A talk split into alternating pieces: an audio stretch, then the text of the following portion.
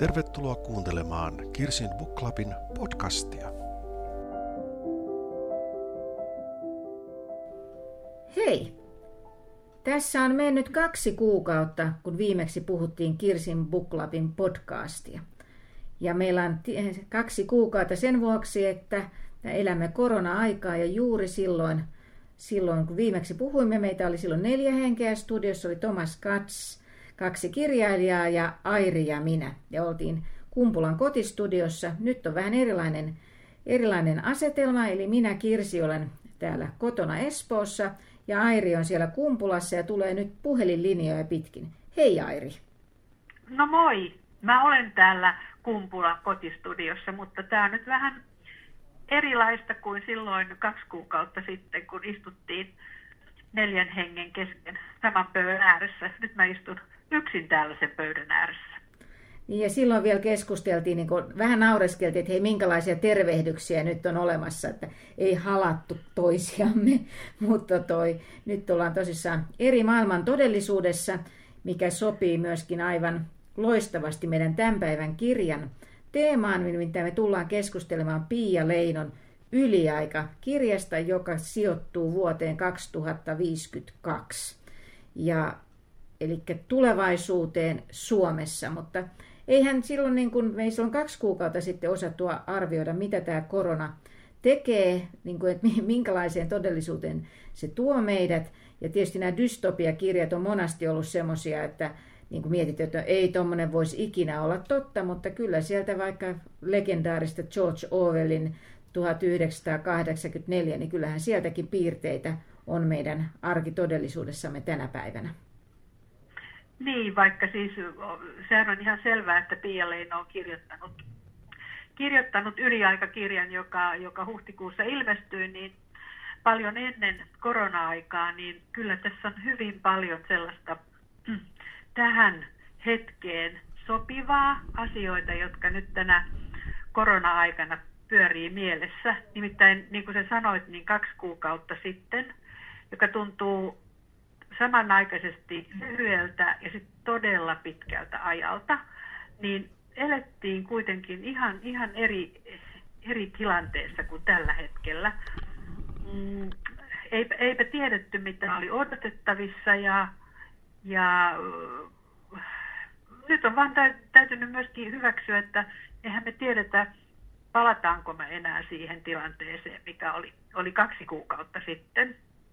Minut tämä korona-aika on saanut miettimään ikää aika lailla. En, en ole vielä siinä, siinä tota, mikä, kriittisessä iässä, mutta... Mutta tänäkin aikana minulla oli nimittäin syntymä, synttäritkin tässä, niin olen, olen taas vuotta sitä lähempänä ja, ja hyvinkin lähellä sitä seitsemänkymmenen vuoden ikärajaa. Ja samoin se, se ja moni muukin asia tässä hetkessä on saanut miettimään, että et joo, et ihan nuoria ei enää olla ja, ja, ja mitä sitten niin kun, mi, mitä tulevaa. tulevaisuus ja ehdinkö jo ylittää seitsemänkymmenen vuoden rajan ennen kuin nämä koronaeristystoimenpiteet kokonaan loppuu, koska se onhan arvioitu, että nämä voi kestää vaikka kuinka kauan. Ja nythän me ollaan Suomessa, missä on löyty tämä seitsemänkymmentä rajaksi, mutta mun mielestä jossain, ettei olisi peräti naapurimaassa Venäjällä, oliko siellä kuusikymmentä. Että nämä ikärajat on vähän niin kuin vaihdellut eri, eri maissa. Että, et, ja jossainhan on puhuttu, että riskiryhmä on niin kuin viisikymmentäviisi plus, että tässä ollaan nyt itsekin kuulutaan sitten riskiryhmään. Mutta tämä on, mulla tämä on tietysti vaikuttanut siihen, että niin kuin työ, työ muuttui etätyöksi, että joka päivä istutaan ruudun ääressä. Ja sulla se on vaikuttanut ihan siihen, että esimerkiksi, tai samalla tietysti mullakin äitiini päin, mutta sulla lastenlapsia ei ole voinut ihan samalla lailla halailla kuin aikaisemmin.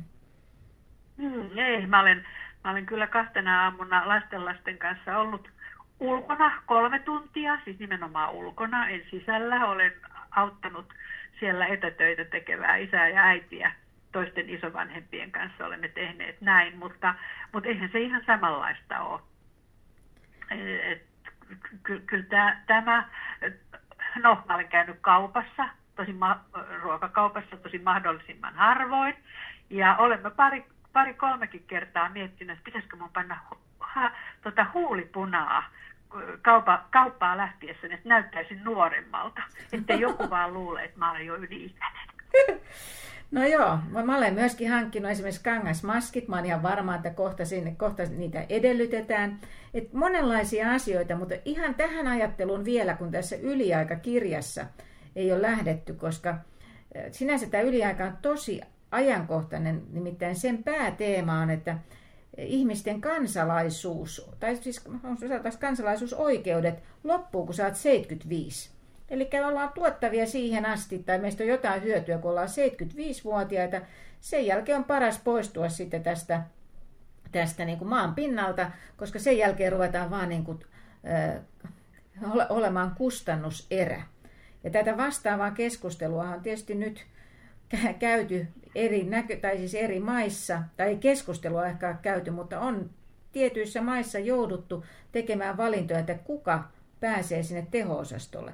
Ei, ei välttämättä, ilmeisesti aina tehdään valinta siinä, että oletko sä, hyödytkö sä siitä tehohoidosta, mutta, mutta ymmärtääkseni esimerkiksi Italiassa jouduttiin tekemään, tekemään sillä pohjalta, että kun vaikka olisi ollut useampi, jotka hyötyi, niin kaikki eivät mahtuneet. Et kenellä on niin kuin enemmän, et en, en, en haluaisi olla siinä tilanteessa, että joutuisi näitä valintoja tekemään, mutta nyt on joutuneet lääkärit olemaan tämmöisessä.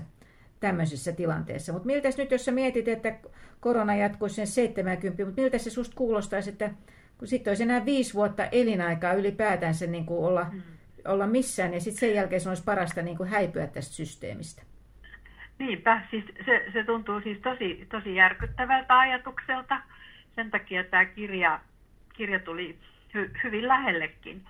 Äh, sinällään mun mielestä nämä suomalaiset rajoitukset on ollut ihan perusteltuja. Täällä on toimittu hyvin vastuullisesti ja me suomalaiset olemme toimineet vastuullisesti, mutta kun nämä näin pitkään nyt on jatkaneet ja, ja nyt sitten kun pikkuhiljaa aletaan näitä, näitä rajoituksia purkaa ja silti tämä yli seitsemänkymppisten rajoitukset jatkuvat, niin kyllähän tämä on nostattanut paljon myös keskustelua siitä, että onko, tehdäänkö oikein. Siis suojellaan kyllä näitä ikääntyneitä, mutta suojellaanko heitä nuorilta vai nuoria ikääntyneiltä, jotta ei tulisi ruuhkaa sinne, sinne sairaala, sairaaloihin ja toisaalta, että onko, onko sitten oikein estää tapaamisesta hyvinkin ikääntyneiltä ihmisiltä, jos he joutuvat esimerkiksi dementoituneena olemaan pitkään yksin ymmärtämättä, että miksei läheiset tule tapaamaan. Että tämä on niin kuin herättänyt monenlaisia kysymyksiä siitä. Nämä ei ole mitenkään yksiselitteisiä. Mikä on, mi, mit, mitä pitää suojella ja, ja mitä ei pidä suojella. Tai sitten tietysti jotakin Ruotsia on taas kritisoitu siitä, että uhrataanko siellä nimenomaan vanhukset, jotta, jotta talous pyörisi, koska siellä nyt on, siellä on kuitenkin ollut niin paljon lievempiä nämä rajoitukset kuin, kuin Suomessa. Että monenlaiset mietteet tässä itselläkin on käynyt mielessä tässä kahden kuukauden aikana. Ei ehkä niinkään siinä alussa, mutta mä huomaan, että nyt tässä vaiheessa alkaa miettiä, että, että mikä, mikä on nyt sitten niin kuin oikea ratkaisu. Ja, ja eihän seitsemänkymmentä, sehän on, sehän on veteen piirretty viiva tämä. Onko se kuusikymmentäyhdeksän, onko se seitsemänkymmentä, onko se seitsemänkymmentäviisi, mikä on ikään kuin tämä riskiraja. Mutta se, että seitsemänkymmentäviisi olisi niin kuin täydellisesti se, milloin sun kansalaisuus loppuu, milloin sä joudut niin kuin metsämummoksi, niin kuin tässä tapauksessa, tässä Piia Leinon kirjassa tämä päähenkilö Anna-Stiina Kankaanrinta. Sä varmaan vähän kerrot lisääkin tästä noin lyhyesti, että mikä, mikä kirjan juoni sitten on. No niin, Anna-Stiina Kankaanranta on tota, kansanedustaja, moninkertainen ministeri, ollut naimisissa pääministerin kanssa. Ja nyt näinä aikoina, eli kaksituhattakaksikymmentäluvulla, hän on ollut, ollut tota, säätämässä lai, uusia lakeja liittyen juuri tähän kansalaisten, niin kuin kansalaisuuden päättämiseen. On todettu, että niin kuin, mikä ihan totta onkin sinänsä, että tämä, niin kuin ihmiset elää vanhemmaksi, ja tavallaan se heidän taakkansa yhteiskunnalle niin, niin tulee olemaan niin suuri, että niitä uusia sukupolvia ei ole riittävästi, että veronmaksajia riittäisi, joten yksinäisesti ei ole varaa pitää hengissä niin kuin vanhoja, jotka vaativat palvelutaloa, vaativat ties mitä sairaanhoitoa. Niin silloin tässä kirjassa, siis huom, tämä ei ole vielä todellisuutta, tähän voidaan vielä vaikuttaa, niin, niin toi, tosissaan näinä aikoina niin on säädetty laki nimeltään Lex seitsemänkymmentäviisi, jossa menetetään tämä, tämä kansalaisuus, ja sun uhkas on se, mikä on, on, on niin kuin, että jos sä et ota kuolinpiikkiä ennen, vuotta, ennen kuin sä täytät seitsemänkymmentäkuusi, niin kaikki se sun maallinen omaisuutes, niin, niin sun lapset ei peri sitä.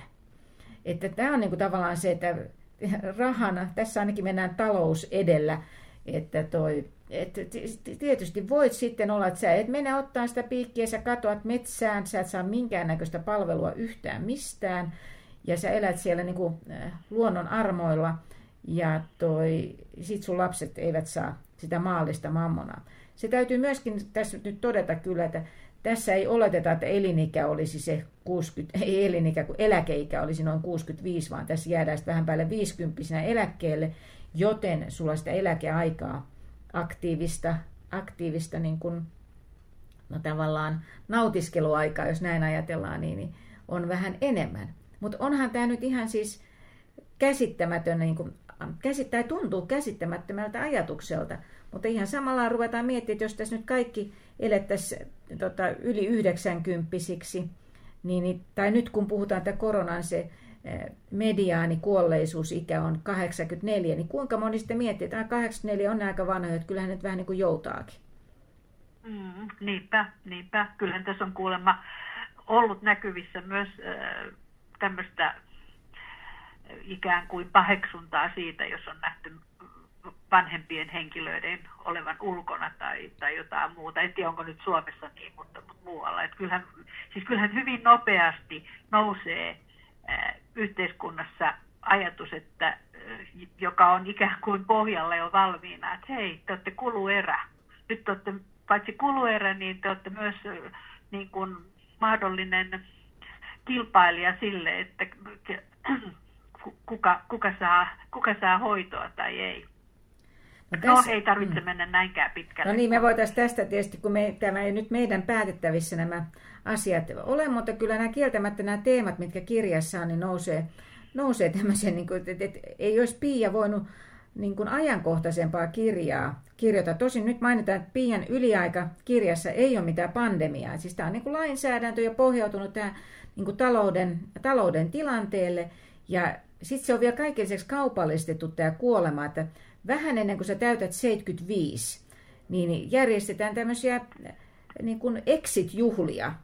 Eli sulle tulee valokuva, sut meikataan ja sä valitset niin kuin ne silkkiyöpuvut ja sä olet sitten jossain niin kuin luksussängyssä ja mitä kaikkea rekvisiittaa. Vähän niin kuin voisi ajatella luksushotellien niin kuin ne aamupalakuvat, niin sen tyyppisiä. Tota, susta otetaan kuvia, jotka laitetaan sitten niin kuin sinne Instagramiin, mistä, missä sua saadaan muistella. Ja sen jälkeen sä häviät, medi- tässä tapauksessa kun on julkisuuden henkilö, häviät mediasta ja susta ei puhuta enää. Ja sulla on se vuosi tosissaan aikaa mennä sinne, niin kuin eläimistä sanotaan, mennä piikille, jonka saa jokaisesta terve, terveyskeskuksesta. Et sitä ei tarvitse niin kuin miettiä, että miten se käytännössä sitten hoituu. Ja tosiaankin tämä Anna-Stiina Kankaanrinta, entinen ministeri, hän sitten tässä kirjan alussa valmistautuu juuri tähän exit-juhlaansa, niin kuin sitä sanotaan, ja miettii, miettii kuumeisesti, että mitkä olisivat hänen viime, mikä olisi hänen viimeinen lauseensa. Hän ei sitä keksi ja hänellä on, on siihen, hän kysyy sitä äh, apua muun muassa tältä omalta Amimoniltaan. Eli, eli kun eletään tosiaan tällaisessa jo dystopian maailmassa, niin, niin Anna-Stiina, niin kuin hänen ystävänsäkin, on hankkinut itselleen tämmöisen kolme D-hologrammihahmon, joka on hänen seuralaisensa. Hän on, hän on leski, hänen miehensä on kuollut ja, ja, tämä, ja tämä Heath Ledgerin näköinen Amimo on sitten puhuva ja hänet on ohjelmoitu lempeäksi, eikö niin, ja hän antaa neuvoja. Tosin hänen, hänen antamansa niin kuin ehdotukset äh, lauseiksi eivät, eivät nyt oikein ole niitä, mitä voi. Niin kuin viimeiseksi lause, viimeiset sanat, joo. Mutta siinä on, on mielenkiintoinen tämä, juuri tämä hologrammihahmo, että, että se, on, se on se sun kaveris. Ja toi, tosissaan hän ystävätärensä on ottanut Brad Pittin, että sä otat niin kuin jostain katalogista, katsot, että minkälaisen sä haluat. Mutta esimerkiksi Heath Ledger, joka kuoli nuorena oikeasti, niin hän halusi sen vähän vanhemman version tästä Heath Ledgeristä. Että, että sillä tuli pikkasen, niin kuin pantiin ryppyä enemmän, vähän enemmän semmoista charmia ja sitten niin kuin syvällisyyttä. Hmm. Joo, joo. Mut et, mutta siis olennaistahan näissä hahmoissa on se, että sä voit määritellä esimerkiksi, että, että ne, ne ovat kuitenkin lempeitä ja ilmeisesti eivät sano koskaan vastaan, saatikka, että heidän kanssaan riideltäisiin, mutta he ovat läsnä. Sä voit tietysti, sehän ei tarvitse olla mies, siis naisen ei tietenkään tarvitse valita miestä, se voi olla nainen, se voi olla kuka tahansa.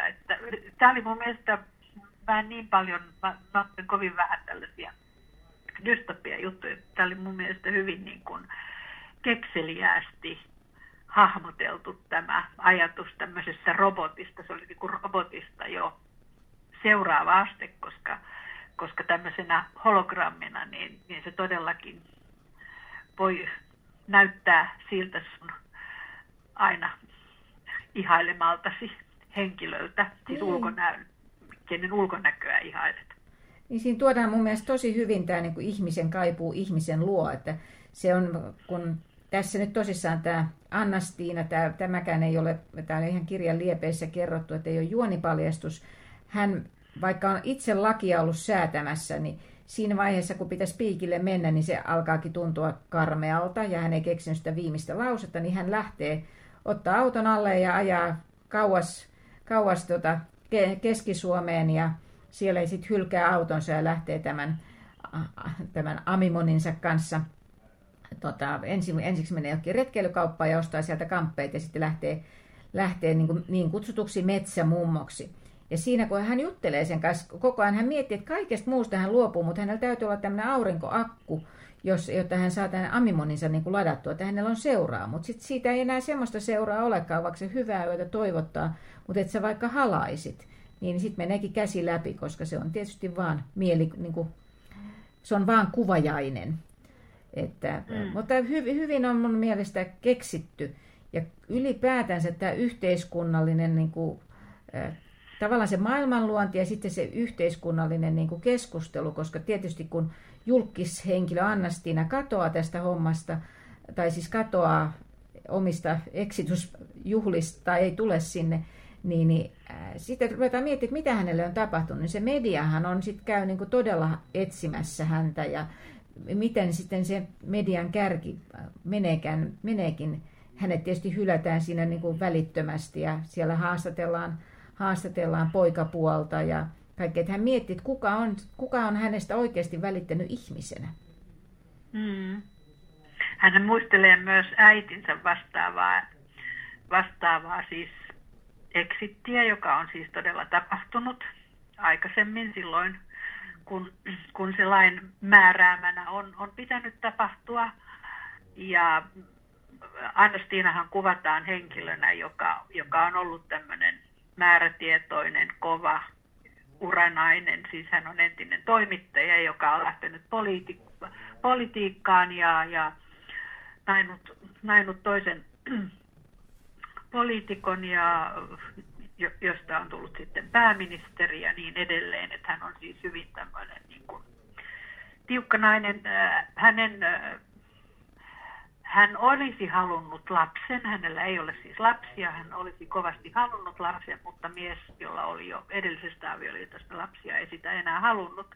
Että se on ehkä hänellä semmoinen tyhjä kohta, mitä, minkä hän olisi toivonut, että hänellä, hänelläkin olisi ollut lapsia, mutta hän, tässä kuvataan myös se Anna-Stiinan muuttuminen, se miten, miten hän sillä metsämummo retkellään joutuu vastatusten myös oikeastaan niin kuin oman itsensä kanssa ja niiden arvojen kanssa, mitä hän on aikaisemmin ajanut ja, ja kannattanut. No siinä tietysti ajattelee aina tämän, että niin kuin, miten sä joudut niiden omien päätöksesi, päätöksiesi eteen. Että tavallaan miettii sitäkin, että kuinka paljon nyt nämä meidän eri valtioiden päämiehet, että vaikuttiiko se, että Boris Johnson sai koronan, onko se vaikuttanut hänen päätöksentekoonsa, onko sitten se, että kuinka helppo Donald Trumpin on vaatia niitä, niitä talouden avau, avaamisia, kun hän itse on siellä, niin kuin, nyt on korona tullut vissiin jo aika lähelle, että et, et miten sä menet niin kuin näiden sun päätösten seuraukset, että minkälaisia päätöksiä äh, niin kuin valtaa pitävät tekevät, ja tekisivätkö samoja, jos joutuisivat niiden sitten seurauksia itse elämään? Anna-Stiinahan yrittää myös selittää, että ei, ei ollut hänen, ei se ollut, ei tästä ollut tarkoitus tulla sellainen tästä laista, joka, laki, joka, joka nimeltään oli kai eliniän itsemääräämisoikeus, siis laki eliniän itsemääräämisoikeudesta, että siinä oli enempikin kysymys siitä, että saa itse päättää siitä, siitä tuli kuitenkin tappolaki, miksi sitä sitten myös ryhdyttiin kuvaamaan tai kutsumaan. Ja hänkin yrittää sanoa että itselleen ja muillekin, että ei tämän näin pitänyt mennä. Mutta todellisuudessa hän sit todella joutuu miettimään sitä, että miksi näin meni, kun hän itse oli siinä tilanteessa, että nyt lakia pitäisi toteuttaa ja noudattaa, ja hän ei sitä teekään, vaan, vaan katoaa sinne metsään. Tässä on mun mielestä se, että nyt kun me eletään tämmöisiä merkillisiä aikoja, niin, niin mä en ole ollenkaan varma, että mä haluan lukea tämmöistä näin synkkää. Siis tämähän on hirmu äh, sujuvasti ja sillä lailla kepeästi kirjoitettu, ja äh, niin kuin hyvällä, hyvällä fiiliksellä tässä on ihan hauskojakin äh, hetkiä, mutta jotenkin miettii, että tämä maailmankuva, mitä siinä Siinä niin kuin Piia Leino kuvaa, niin se on todella, todella niin kuin ankea ja menee vaan sen talouden ehdolla. Ja tässä tämä Piia on niin kuin erittäin hyvä, koska hänhän on kirjoittanut kaksi teosta aikaisemmin. Ensimmäinen oli nimeltään Rumakassa, joka puuttui tämmöiseen äh, niin kuin tosi-tv-formaattiin, jossa otettiin rumia ihmisiä, niin sanotusti siis ulkoisesti rumia ihmisiä, ja sitten oli kauniita, ja sitten ne vietiin Viidakkosaarelle, ja siinä on kyllä kaikki mahdolliset kliseet, ja, mutta sekin pureutui tosi hyvin siihen, että, että tämäkö on oikeasti sitä, mitä niin kuin me halutaan katsoa, että, että minkälaiset ihmiset katsoo tätä, ja tätä, tämäkö on nyt parasta, mitä pystytään niin kuin tuottamaan. Ja sitten se, mistä hän sai Euroopan union kirja, unionin kirjallisuuspalkinnon viime vuonna, niin on kirja nimeltään Taivas, joka on ihan samalla huudella kuin tämä Yliaika. Siinä eletään vuotta kaksituhattaviisikymmentäkahdeksan, eli pari vuotta eteenpäin. Ja siinä on käynyt sitten, että kansallismieliset, on siis Suomessa ollut se uusi sisällissota, ja kansallismieliset ovat voittaneet ja perustaneet sitten tämmöisten niin kuin kantasuomalaisten yhteisön, niin kuin voisi sanoa, että se raja menee, varmaan se on about Uudenmaan lääni, niin, niin tota, ää, eri, eri valtion ja sitten, sitten sen Uudenmaan läänin ulkopuolella ihmiset elää, ei oikein tiedetä miten ne elää, mutta ei heillä ole mitään niin kuin nykyajan, nykyajan tota, ää, niin kuin tarvikkeita ja en tiedä saako siellä sähköäkään. Siitä ei niin paljon puhuta, että miten, miten siellä eletään, mutta vaikuttaa siltä, että ollaan palattu niin kuin sata vuotta aikaisempaan elämäntyyliin. Ja sitten täällä pääkaupungissa täällä on, on niin kuin siis tämmöinen ää, diktatuurivaltio, mutta siinä ei niin paljon puhuta siitä poliittisesta, vaan se, että miten, miten ihmiset on saatu alamaisiksi tai tottelemaan sitä valtion systeemiä, on se, että niin kuin sun suurin palkkios voi olla se, että sä saat ostettua virtuaaliaikaa. Että sä elät niin kuin päivästä toiseen luurit korvilla ja virtuaalilasit päässäsi. Ja, sä, ja sitten pannaan vielä semmoinen virtuaalipukukin, tai semmoinen pukukin, mikä vie sut sinne virtuaalimaailmaan, jolloin sä voit sitten olla trooppisella rannalla ja tavata siellä eri ihmisiä ja tavallaan ihan toinen todellisuus, mihin haetaan. Et siinäkin oli paljon semmoista, että jos, olisi, jos ajattelisi, että voisiko viidenkymmenen vuoden päästä olla semmoista, niin ihan voi ajatella, että ainakin se virtuaaliosuus siinä olisi niin kuin mahdollista. Että taitavasti Piia näitä asioita tuo esiin. Tässähän on myös tässä yliajassa tämä virtuaalinen nuoruuden lähde, johon nämä metsämummot, tai jotka nyt ovat perustaneet tällaisia yhdyskuntia, siis yhteisöjä, jotka elävät yhteiskunnan ulkopuolella, koska he ovat jo ylittäneet tämän aikansa, niin hehän pakenevat nimenomaan huumeisiin, jonkunlaisiin, jonkunlaisiin huume, huumeisiin ja sitten tällaiseen virtuaaliseen nuoruuden lähteeseen, jossa ilmeisesti juuri he pystyvät niin kuin kuvittelemaan ja elämään niin kuin sitä elämää, mitä, mitä, mitä, mitä se elämä joskus parhaimmillaan on ollut. Et samoja Samoja teemojahan sitten tosiaan nyt sitten on tässä yliajassakin sen, sen lisäksi, että se, se pääteema on just tämä, tämä kysymys siitä, että ihminen vai talous, siis onko se ikä, ikä se, joka, joka määrittää meidän ihmisarvon. Niitä, onko se se ra- raha, mikä niin. määrittää sun ihmisarvon. Et, niin. Mutta tässä, koska tässä on aina on semmoinen... Tai, ymmärsitkö sä, tai miten sä ymmärsit sen, kun mä mietin sitä, että no mitäs jos ei sulla ole omaisuutta, niin sitten su, tai, tai sulla ei ole sit niinku niitä lapsia, että sun ei tarvitse miettiä sitä, niinku sitä perimisjuttua ollenkaan. Että et tavallaan, niin minkä takia sä sitten menisit sinne piikille? Mutta se on vaan, että sulla ei no, siitä mä... ole mitään oikeuksia enää, että jos sä tarvitset vaikka edes hammaslääkäriä, niin mitään et enää saa, ja sulla ei ole rahaa, niin kun, sä et saa rahaa sitten mistään. Ja mä vähän ymmärsin niin juuri näistä yhteisöistä, että, että poliisithan siellä kävi ja, ja niin edelleen, että, että kyllä sä olet myös niin kuin lainsuojaton. Paitsi just nimenomaan, että sulla ei ole minkäänlaista sosiaaliturvaa eikä muuta, niin, niin kyllä sä olet myös niin kuin, sillä tavalla joudut pysyttelemään kaiken ulkopuolella. Että, että, niin kuin siinä annettiin myös ymmärtää se, että, että kun ollaan niin lainsuojattomia, niin... niin oliko se nyt, se ei ollut tätä yhteisöä, missä, missä Anna-Stiina, vaan johonkin toiseen yhteisöön oli, oli nuoret huligaanit hyökänneet, eikä poliisi tee mitään. Miksi tekisi, koska näillä, näillä ikäihmisillä ei ole mitään lainsuojaa, että, että sä oot sillä tavalla turvaton. Niin siinä oli vissiin myöskin se, että, että jos sulla on niin ollut hyvät välit sun lapsiisi ja lapsilla on raha, niin ne saattaa jotenkin elättää mm-hmm. sua. Kyllä, mutta kyllä. Jos, on niin kuin, jos ei sulla esimerkiksi ole lapsia, niin kuka, onko se sitten joku ystävä, niin kuin tässä tapauksessa vähän käydään keskustelusta, että voisiko se olla ystävä, joka, joka tota, auttaisi, auttaisi niin kuin, tota, tässä, tässä vaiheessa sitten, että kun sulla ei enää mitään ole. Mutta mut syviä kysymyksiä ja semmoisia, mistä ei nyt ääneen edes koronan aikana oikein huudella. Olin, vähän aikaisemmin olin sanomassa, että Piia Leino on todellakin toimittaja. Var, en sano varsinaiselta ammatiltaan, koska kyllähän nyt on yhtä lailla kirjailija, kolme, kolme kirjaa jo julkaissut.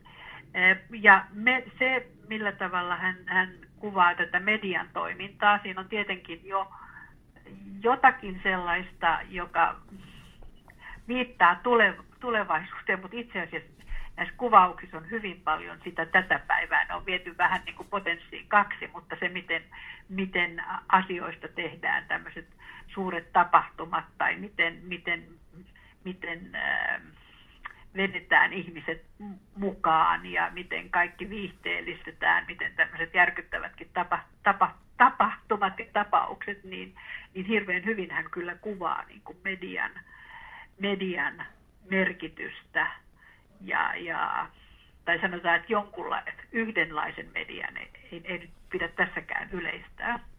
No tässähän se on juuri Anna-Stiinaan, niin kuin, häntä kutsutaan mediassa kuoleman kuningattareksi ja tuodaan näitä vertauskuvia, mitä leimaa lyödään, sitten, että hänellä ei ollut mitenkään lämmin tuo julkisuuskuva aikaisemminkaan. Että, mutta tuossa kun mä viittasin, että tänä aikana tämä on terveellistä lukea tämän tyyppisiä kirjoja, että miettii, joutuu miet- jotka pistää ajattelemaan sitä ä, yhteiskunnallisia teemoja.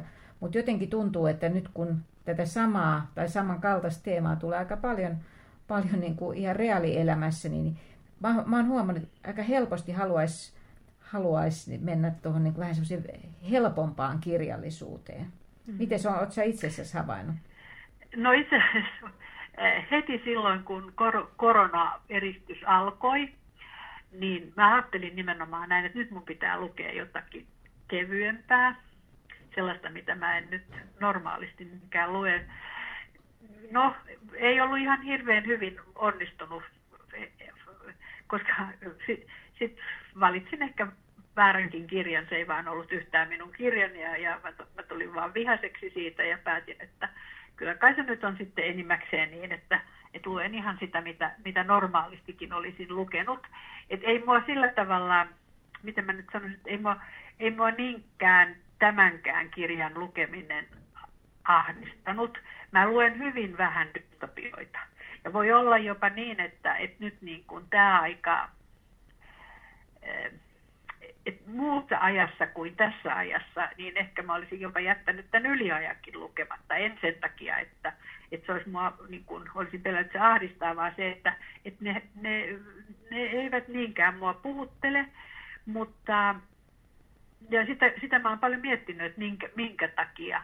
Mutta se, että tämä tapahtuu Suomessa, se, että tässä on, niin kuin, tässä, tässä on niin kuin tuttuja elementtejä, tässä on niin kuin realistisiakin elementtejä, saman tien kun siinä on ihan fantasi, fantas, fantasiaan liittyviä tai tämmöisiä mielikuvituksellisia, niin se yhdistelmä ehkä sitten puhutteli, että, että tämän kyllä sillä tavalla luin mielelläni.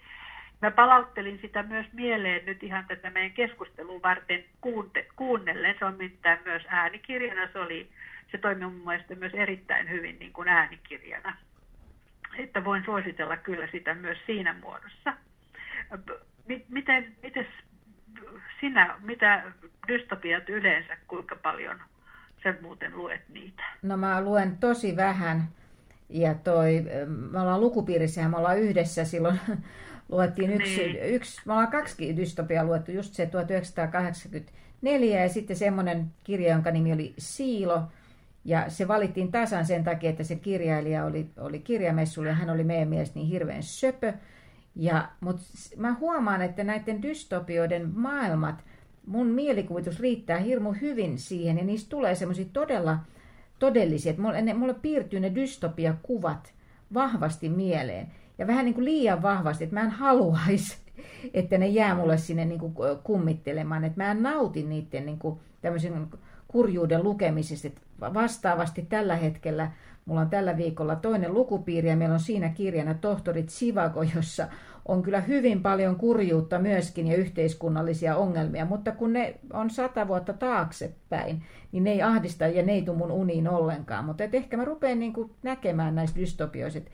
Näinkin se voisi olla. Ja se on, kuten mä sanoin äsken, mun mielestä näitä on terveellistä ja hyvä lukea, koska kuten tässäkin yliajassa nämä, mitä, minkä päätöksien tuloksia he elävät vuodessa kaksituhattaviisikymmentäkaksi, niin ne on tehty juuri nyt kaksituhattakaksikymmentä. Eli ne päätökset, mitä nyt tehdään, niin niillä on, niiden vaikutukset ovat sitten siellä kolmenkymmenen vuoden päästä, jossa nyt vielä... hyvällä säkällä itsekin on vielä silloin hengissä. Mm, kyllä, kyllä. Näin on, että kyllä, se, kyllä ne sillä tavalla on ihan terveellistä luettavaa, mutta mun täytyy sanoa, että se Siilo silloin, joka valittiin, niin mä en päässyt sitä varmaan et, edes viittäket sivua. Se oli jotenkin niin, se, se maailma, minkä se kuvasi, siinä oli nimenomaan tämmöinen Siil, siiloja, no joo, siellä, siellä asuttiin ynnä muuta, niin ei, se, se, si, siinä mä en kyllä päässyt alkua pidemmälle. Tämä oli ihan, tää oli ihan toisenlainen tämä, tämä Piia, Piia Leinon luema maailma, vaikka sekin oli äh, pelottava. Että mä luulen, että tähän meidän on hyvä, hyvä niin kuin jättää, että on pelottava ja kannattaa lukea juuri nyt korona-aikaan, kun mietitään, että mitä, miten näitä asioita viedään eteenpäin, niin siinä mielessä voi lämpimästi mun mielestä suositella. Ehkä seuraavakin podcast tulee vielä tässä muodossa, emme tiedä. Ö, emmekä tiedä tosiaan, milloin me pääsemme saman, saman pöydän ääreen näitä asioita juttelemaan, mutta... Niin, lukupiiriä me ollaan pidetty, niin, lukupiiriä me ollaan pidetty jo virtuaalisesti muutamia kertoja, että toi, sillä laillakin se toimii, että tässä on niin kuin paljon uusia käytäntöjä, mitkä on niin kuin voi, voi olla ihan hyviä, mutta toivotaan, että Toivotaan, että päästään mahdollisimman pian sinne Kumpulan kotistudion molemmat keskustelemaan, mutta nyt toivotaan kaikille ihmisille, jotka tätä kuuntelee, niin terveyttä, hyvää mieltä ja kaikkia hyvää.